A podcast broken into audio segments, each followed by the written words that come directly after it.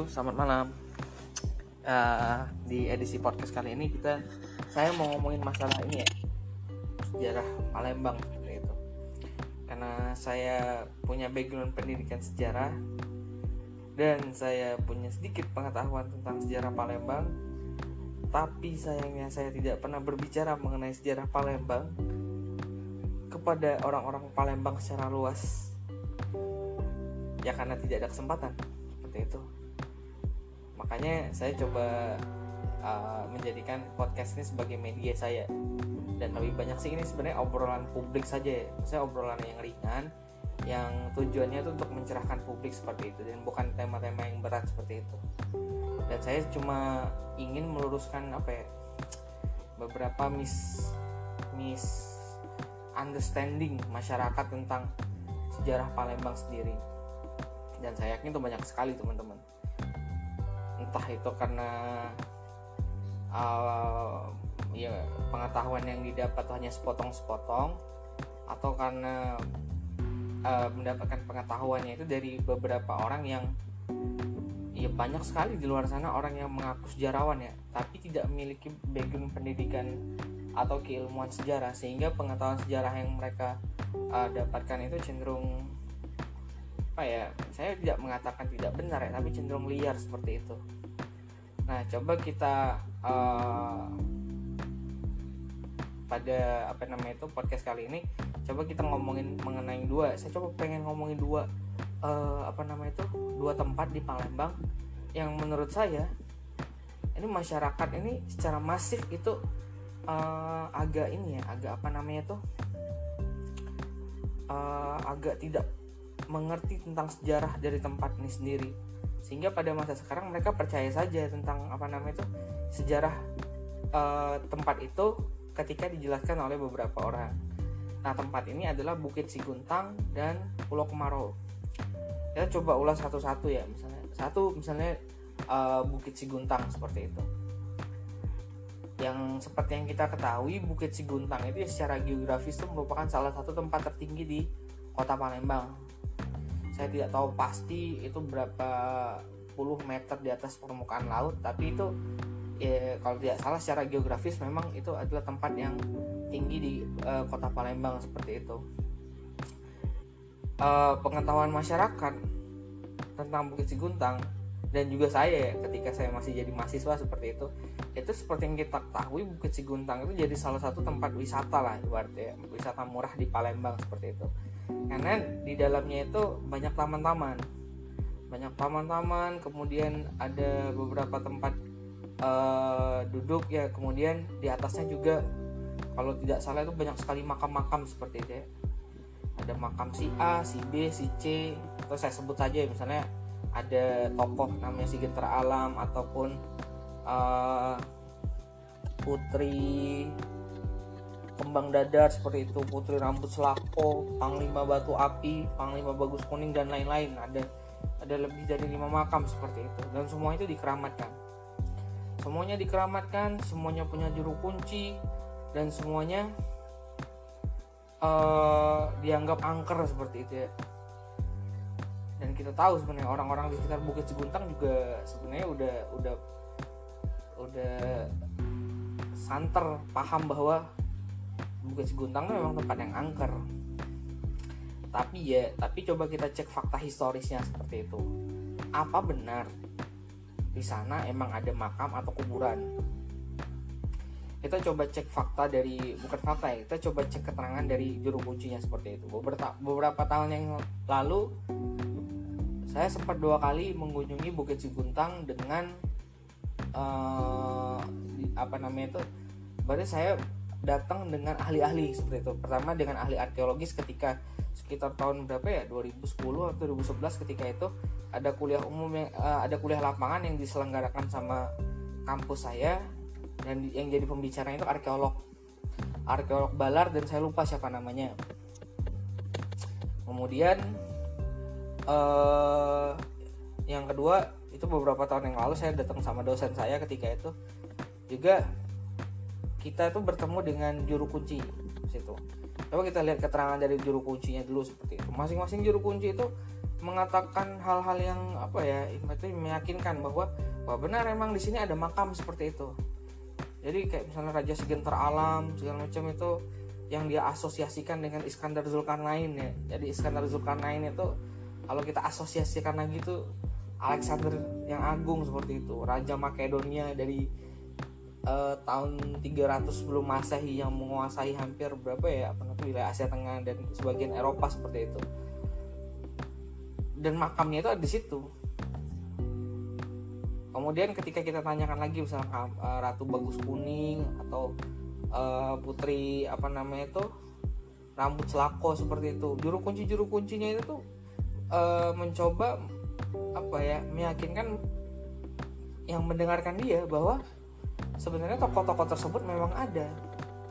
Nah, tapi masalahnya adalah layaknya seorang peneliti sejarah ketika itu saya dan dosen saya itu menanyakan hal-hal sifat historis seperti itu, misalnya tahun, jabatan, asal muasal seperti itu. Itu mulai ada di apa namanya itu mulai ada anakronis di situ, anakronis sejarah.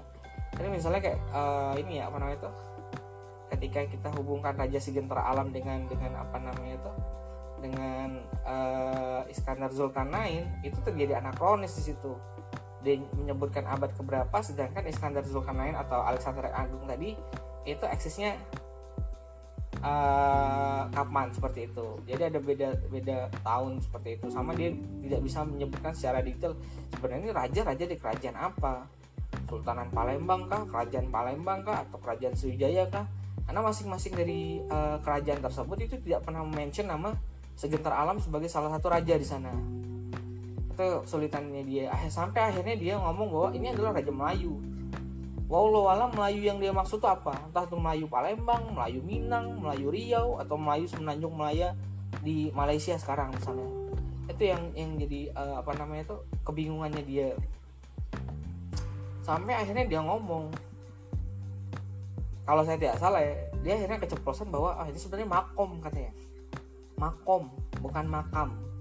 Makom berarti dia itu si tokoh yang menurut dia ada tadi, Segentar Alam tadi itu pernah datang ke situ, pernah datang, pernah bersemayam, kemudian pergi lagi. Nah itu namanya makom. Tahu kan misalnya ada makom Ibrahim atau daerah ini, apa namanya itu istilahnya itu petilasan seperti itu, makom. Tapi penjelasan dia secara umum ke masyarakat itu cenderung, dan masyarakat juga mempersepsikan itu sebagai sebuah kuburan. Kuburan itu didatangi, kemudian di orang berdoa di sana. Ya ada ritual-ritual tertentu lah, kemudian ada barang-barang yang dijual. Bahkan ya ini, ini keterangan yang saya dapatkan dari juru kunci-juru kunci itu. Karena saya e, melihat ada perbedaan e, antara tahun dua ribu sebelas sampai sekitar tahun dua ribu tujuh belas saya datang ke e, makam-makam di Bukit Siguntang itu. Itu ada ada ini loh, ada kayak apa namanya itu? Progres pembangunan yang signifikan di sana. Saya tanya itu siapa yang bangun-bangun kuburan itu, misalnya dibangunin pagar atau di, diberi cat-cat yang baru seperti itu. Apakah ini hasil dari apa namanya itu sumbangan masyarakat kah atau sumbangan dari pemerintah seperti itu? Karena kalau tidak salah Bukit Siguntang itu berada di bawah ini ya, bawah apa namanya itu pengawasan pemerintah. Saya tidak tahu pasti apa itu di bawah Balar atau di bawah uh, dinas Uh, pariwisata seperti itu. Rasanya sebenarnya dinas pariwisata mungkin. Dan dia menjawab, juru kunci menjawab, bang, oh tidak. Nah, dia menyebutkan beberapa pengusaha-pengusaha terkenal di Palembang, pengusaha-pengusaha tertentu lah pokoknya. Saya tidak bisa menyebutkan ini. Jadi itu rajin datang ke Bukit Siguntang di malam-malam tertentu, kemudian berdoa. Ya nanti dia tahu mungkin dia dapat berkah dari itu. Kemudian dia menyumbangkan hasil kekayaan dia tuh dengan tadi membangun beberapa apa ya, berarti misalnya makam-makam itu dibuatin pagar kayak gitu, atau enggak bangunan itu diberikan tembok, gentengnya diganti, catnya diperbarui seperti itu. Misalnya diberikan uh, kayak apa ya, kayak lantai-lantai untuk ini loh apa namanya itu tempat pijakan kaki seperti itu di, di luar makamnya. Nah jadi itu kesalahan anakronisnya itu pertama di situ. Sedangkan yang kedua kalau misalnya kita cek sumber-sumber sejarah seperti itu ya, sebenarnya Bukit Siguntang itu tuh sudah disebut sejak masa kerajaan Sriwijaya. Beberapa karya, misalnya karya dari ini ya, saya baca misalnya O W Walters misalnya, orang yang concern pada Sriwijaya, ataupun George Coedès misalnya, itu mention bahwa sebenarnya Bukit Siguntang itu adalah tempat yang sakral, tempat sakral, tempat yang dijadikan untuk apa namanya itu peribadatan agama Buddha seperti itu. Dan bukti lain mengatakan bahwa memang pada saat itu memang pada saat itu dan di sana juga ditemukan ini loh artefak-artefak uh, yang berkaitan sama agama Buddha seperti itu, seperti patung-patung. Itu kalau nggak salah salah satu patung besar uh, salah satu patung Buddha terbesar di Nusantara ketika itu ditemukan ya di Bukit Siguntang. Dan gue beberapa ya tadi artefak-artefak yang berkaitan dengan ritus peribadatan Buddha itu di apa namanya itu di apa namanya itu ditemukan di sana. Nah selain itu kalau kita mau maju ya sampai misalnya masa ini ya apa namanya itu eh, Kesultanan Palembang seperti itu. Kita tahu Kesultanan Palembang itu kan sebuah entitas politik yang yang apa namanya itu yang menggunakan Islam sebagai salah satu ininya ya apa namanya itu. Jadi Kesultanan Islam e, juga sebenarnya menggunakan Bukit Siguntang untuk ritus tertentu seperti itu. Ini saya baca dari ini ya, saya baca dari bukunya Barbara Watson Andaya. Dia pernah menuliskan tentang e, kerajaan-kerajaan di Sumatera e, Tenggara dia sebut. Sumatera Tenggara itu termasuklah ada wilayah e, wilayah Palembang dan wilayah Jambi. Nah di wilayah Palembang dia sempat mention bahwa sebenarnya daerah Bukit Siguntang itu adalah daerah suci, daerah suci untuk uh, raja-raja Sultanan Palembang. Dan beberapa raja juga dibayat atau diangkat itu di sana. Itu daerah persumpahan seperti itu. Jadi persumpahan ketika diangkat dari raja itu di daerah sekitar Bukit Siguntang seperti itu. Dan pada dasarnya itu tidak ada apa ya. Saya coba balik ke keterangan ini ya, keterangan dari arkeolog yang sempat saya temani waktu itu. Arkeolog tuh bilang memang tidak ada ditemukan struktur makam di di wilayah Bukit Siguntang ini. Nah dan Bukit Siguntang ini ini cenderung ke arahnya tuh ritus peribadatan. Makam itu berada di wilayah lain, itu cenderung ke wilayah uh, kalau di Palembang ya itu cenderung ke wilayah hilir atau daerah timur seperti itu. Kita tahu kan di sana kan daerah timur Palembang itu kan daerah banyak daerah pemakaman seperti itu ya. Misalnya di sekitar uh, pelabuhan Bumbaru misalnya, ada Kawatang Kurap misalnya dan apa namanya itu Uh, kawah-kawah lainnya misalnya kuburan-kuburan lainnya itu cenderung di sana. Jangan di di Bukit Siguntang sendiri itu menurut dia ya, dari catatan apa namanya itu dari uh, keterangan arkeologisnya kan memang tidak ditemukan uh, adanya uh, potensi adanya pemakaman di sana. Nah ini adalah salah satu miskonsepsi eh, mis- misunderstanding masyarakat seperti itu. Tapi ini tetap tetap terkenal ya, bahkan kalau kita cari di berbagai macam uh, situs berita-berita mainstream seperti itu, sejarah yang dikatakan uh, sejarah mengenai Bukit Siguntang ya tetap sejarah yang di, diceritakan sama juru kunci-juru kunci tadi. Saya juga sempat bertanya sebenarnya juru kunci itu sebenarnya mereka tuh sejak kapan di situ. Nah salah satu juru kunci bilang bahwa oh ini adalah pekerjaan turun temurun katanya, sebelum ini ada bapak saya katanya. Bapak saya itu dia itu menggantikan itu tuh ibu-ibu atau bapak-bapak itu, saya tanyakan itu sekitar tahun delapan puluhan akhir itu menggantikan orang tua dia untuk menjadi itu. Dan ini katanya wangsit katanya. Jadi orang tua dia itu tidak sembarang memilih salah satu anaknya itu untuk meneruskan uh, pekerjaan sebagai juru kunci seperti, seperti itu. Dan dia teruskan sampai sekarang. Ya percaya atau tidak ya saya tidak tahu karomah atau keramatnya daerah sana. Walaupun terjadi uh, anakronis yang sangat parah di sana, tetap saja banyak orang datang dan percaya dengan dengan apa namanya itu uh, perkataan juru kunci tadi. Nah ini jadi salah satu tanggung jawab kita bersama seperti itu ya. Jadi mungkin saja juru kunci itu yang punya pemahaman yang berbeda mengenai sejarah di sana, tapi juga masyarakat itu mesti tahu beberapa hal yang yang apa namanya itu yang benar tentang tentang Bukit Siguntang itu sendiri. Jadi jangan sampai Bukit Siguntang itu uh, apa ya kita tidak mengetahui banyak tentang tentang uh, Bukit Siguntang. Nah satu hal yang mesti kita ketahui, Bukit Siguntang ini sebenarnya disebut-sebut di banyak sekali historiografi lokal di uh, daerah Melayu ya. Daerah Melayu itu termasuklah Minang apa namanya itu uh, termasuklah Malaysia ketika itu ya. Jadi kalau tidak salah itu ada misalnya apa ya katanya itu ada ada semacam tulisan itu hikayat Raja-Raja Melayu apa kalau tidak salah Hikayat Raja Melayu atau Hikayat Raja-Raja Melayu itu mengatakan bahwa Bukit Siguntang itu adalah awal mula atau asal-muasal dari Raja-Raja Melayu seperti itu. Nah hingga sekarang uh, maksudnya itu hingga ya beberapa tahun terakhir lah ya, ketika domisili saya itu masih di Palembang, itu banyak sekali teman-teman orang-orang dari Malaysia, terutama ya dari Malaysia itu datang ke datang ke apa namanya tuh Bukit Siguntang itu ya untuk melihat tadi, membuktikan yang hikayat raja-raja Melayu tadi itu bahwa tempat yang dimention Bukit Siguntang itu emang ada, dan Bukit Siguntang itu ada di Palembang. Nah, jangan sampai pemahaman uh, kita tentang Bukit Siguntang itu tidak lebih baik daripada pemahaman orang-orang di luar tadi. Biasanya orang-orang di luar Palembang, orang-orang di luar negeri itu lebih paham tentang Palembang, eh lebih paham tentang Bukit Siguntang daripada kita orang Palembang sendiri, yang notabene-nya Bukit Siguntang itu ada di kota kita. Seperti itu. Kasus yang santer lagi ya, misalnya kita kita flashback ketika apa namanya tuh ketika event Asian Games ya. Itu ada is uh, apa ya bukan isu ya mungkin memang kenyataan bahwa Bukit Siguntang itu sempat ditutup dan terjadi pembangunan besar-besaran di sana. Nah, satu hal yang pengen saya uh, bilang di sini sebenarnya sebagai masyarakat kita wajib untuk memperhatikan Bukit Siguntang, karena Bukit Siguntang itu adalah cagar budaya teman-teman.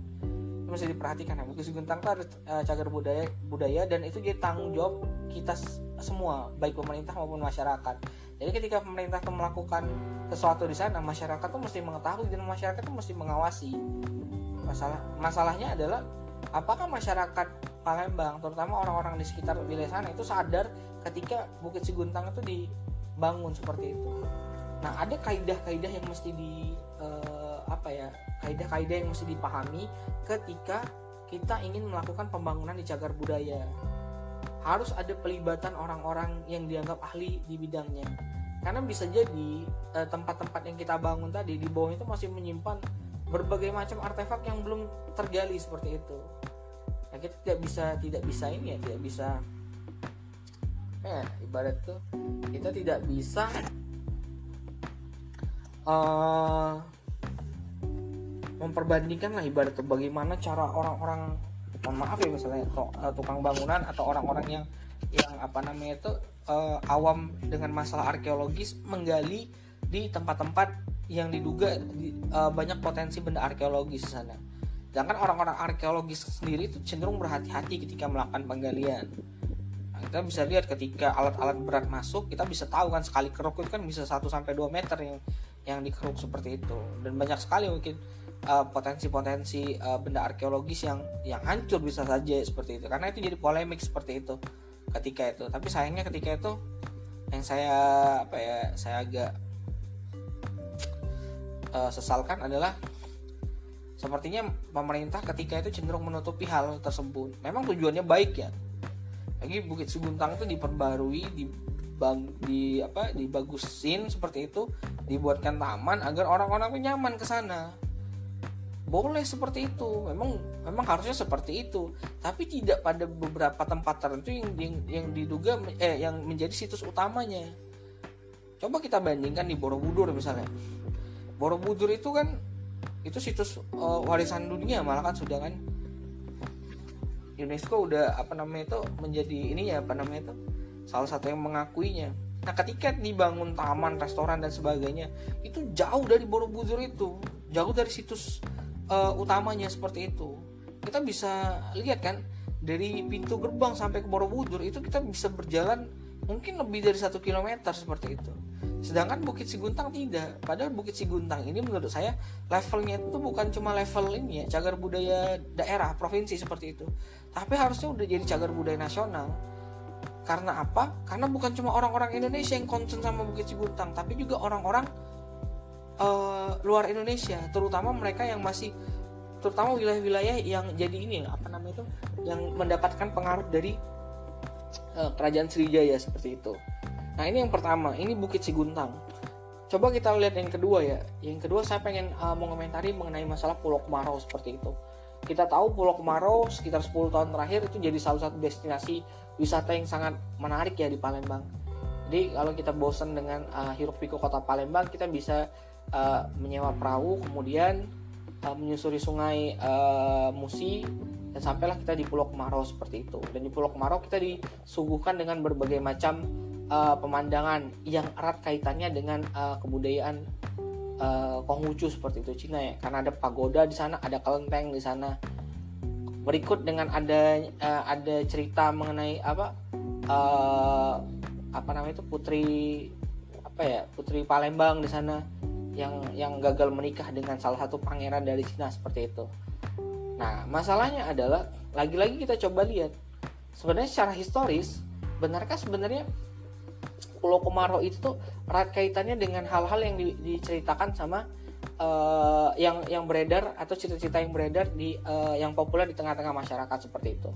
Nah, kita tahu legenda itu mengatakan bahwa nah cerita yang beredar di sana bahwa ada ya ada seorang uh, putri Palembang yang akan dipersunting oleh salah satu orang uh, atau orang Cina ya, namanya Tan Bun An. Dan katanya depan kelenteng itu ada makamnya. Masalah itu tadi saya bilang uh, itu adalah selama ini pemahaman kita mengenai Pulau Kemaro itu hanya terbatas pada uh, apa ya prasasti yang ada di sana. Jadi ada prasasti yang menceritakan legenda antara uh, dua orang tadi seperti itu. Yang kemudian tenggelam, tidak timbul lagi, yang ada emas dan segala macam mas seperti itu. Kemudian muncullah legenda-legenda mengenai uh, Pulau Kemaro. Sampai Pulau Kemaro itu erat kaitannya dengan yang saya bilang tadi, hal-hal yang berbau Tionghoa. Tapi kalau misalnya kita uh, lihat lagi dari ini ya sudut pandang sejarah, lagi-lagi ada anakronisme di sini. Emang apakah emang benar seperti itu? Kalau misalnya itu legenda, berarti itu hal yang masih sangat di ini loh, apa namanya itu diragukan kebenarannya seperti itu. Nah, kemudian kalau kita cek lagi, kita coba ngomongin fungsi ya, fungsi Pulau Kemaro pada masa lalu, terutama uh, ketika masa Kesultanan Palembang seperti itu. Ini saya keterangannya saya dapatkan dari disertasi uh, apa namanya dosen saya, Ibu Farida, yang mengangkat mengenai masalah perang Palembang. Pulau Kemaro itu dan Pulau Borang itu sebenarnya itu adalah salah satu benteng ini loh, benteng pertahanan benteng pertahanan milik Kesultanan Palembang. Jadi sana ditaruh meriam, ditaruh uh, kayu-kayu besar untuk menghalangi kapal-kapal uh, musuh seperti itu. Berikut dengan rakit-rakit apinya seperti itu. Nah pada masa lalu itu jelas uh, tidak ada nuansa-nuansa uh, apa namanya itu uh, Konghucu di sana seperti itu. Pun dengan dengan apa maraknya perayaan Cap Gomeh seperti itu. Apakah pada masa lalu juga Cap Gomeh juga di, dilaksanakan di sana? Ini yang jadi jadi uh, apa namanya itu permasalahan permasalahan itu seperti itu. Nah kemudian satu hal lagi yang menarik ya. Ketika pemerintah kolonial, uh, sorry, ketika uh, Kesultanan Palembang itu dikalahkan sama pemerintah kolonial, itu jelas kan Palembang, wilayah Palembang kemudian jadi Keresidenan Palembang dan Pulau Kemaro itu sebenarnya salah satunya itu jadi daerah daerah ini ya, daerah bebas. Maksudnya siapa saja itu bisa membeli daerah itu. Saya pernah baca satu referensi, ya. Saya lupa dari siapa, dari Jerome Peters atau dari keterangan dari apa namanya itu dari buku yang lainnya seperti itu yang mengatakan bahwa ketika menjelang akhir abad sembilan belas sebenarnya bahwa Pulau Kemaro itu atau Pulau Kebara itu itu sebenarnya di, bisa dimiliki oleh orang dengan cara dibeli ketika itu kepemilikannya. Nah salah satu orang yang terkenal yang sempat memilikinya itu adalah K. Imrogan. K. Imrogan atau K. Abdul Hamid itu salah satu pengusaha dan juga tokoh agama yang terkenal di Palembang sekitar ah, akhir abad sembilan belas ketika itu. Nah dari salah satu artikel yang saya baca itu dia tuh pernah memiliki setengah dari uh, kepemilikan pulau itu. Nah jelas di sini bahwa ketika itu dimiliki oleh orang uh, Muslim, jelas tidak ada ini loh budaya-budaya uh, Tionghoa di sana atau Konghucu di sana. Masalahnya adalah kalau kita hubungkan ke sekarang, itu kenapa wilayah tersebut itu jadi kental dengan nuansa Tionghoa, teman-teman. Berbeda dengan dengan tempat-tempat yang lain ya. Kalau kita uh, lihat tempat-tempat yang lain seperti Kelenteng Sepululu misalnya atau uh, wilayah Tujuulu, karena sejak dari uh, sejak dulu, sejak masa kesultanan, daerah-daerah itu merupakan tempat-tempat komunitas orang-orang Tionghoa di Palembang. Jadi wajar saja kalau di sana nuansa uh, nuansa Tionghoa berikut dengan kelenteng-kelentengnya memang sudah ada sejak dulu.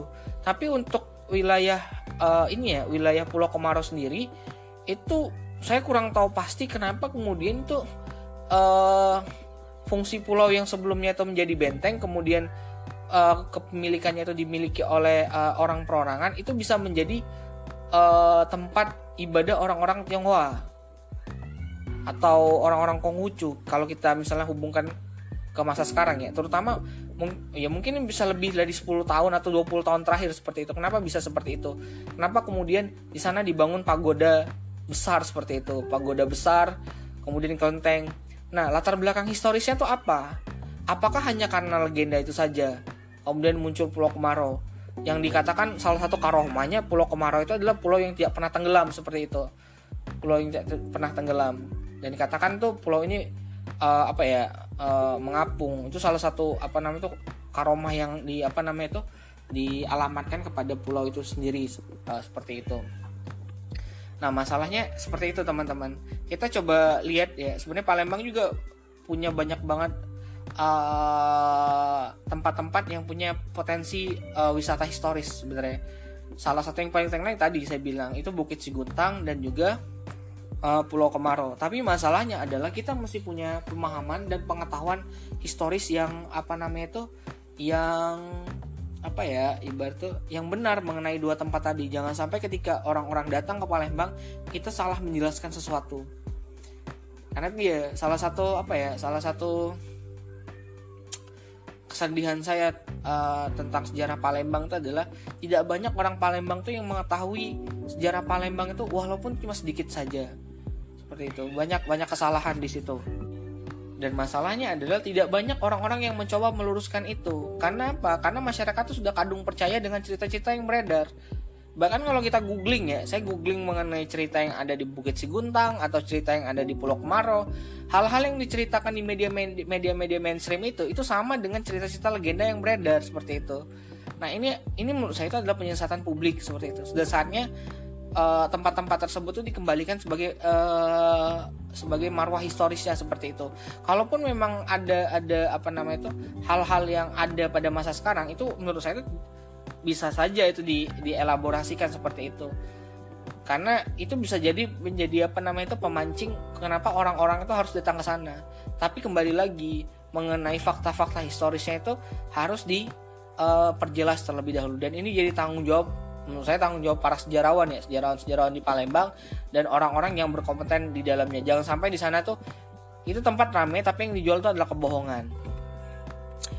Nah uh, mungkin ini saja yang bisa saya sharing ya mengenai dua tempat tadi.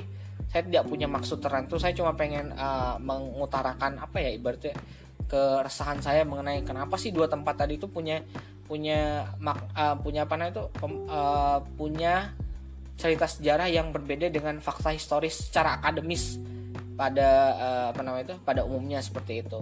Nah, uh, kita jumpa lagi di edisi podcast yang lainnya. Saya ada banyak sekali list yang saya pengen bicarakan mengenai sejarah Palembang. Saya pengen cerita mengenai uh, Sultan Mahmud Badaruddin I. Saya pengen berbicara mengenai bahasa Palembang yang sejak kapan itu kita gunakan. Bahasa Palembang yang sekarang kita gunakan ya, itu sebenarnya sejak kapan kita uh, pakai secara masif. Kemudian saya pengen berbicara mengenai apa lagi ya, hal-hal lain lah yang, yang menurut saya tuh Uh, masyarakat tuh wajib tahu. Misalnya pembagian kampung Ulu dan Ilir tuh kenapa bisa ada, atau kemudian uh, saya pengen juga cerita mengenai sejarah Komperta Pelaju seperti itu. Itu itu bukan komplek kaleng-kaleng ya, sejak zaman dulu tuh jadi komplek yang sangat eksklusif seperti itu. Tapi itu mungkin di edisi podcast yang lainnya. Terima kasih sudah mendengarkan podcast saya. Selamat malam.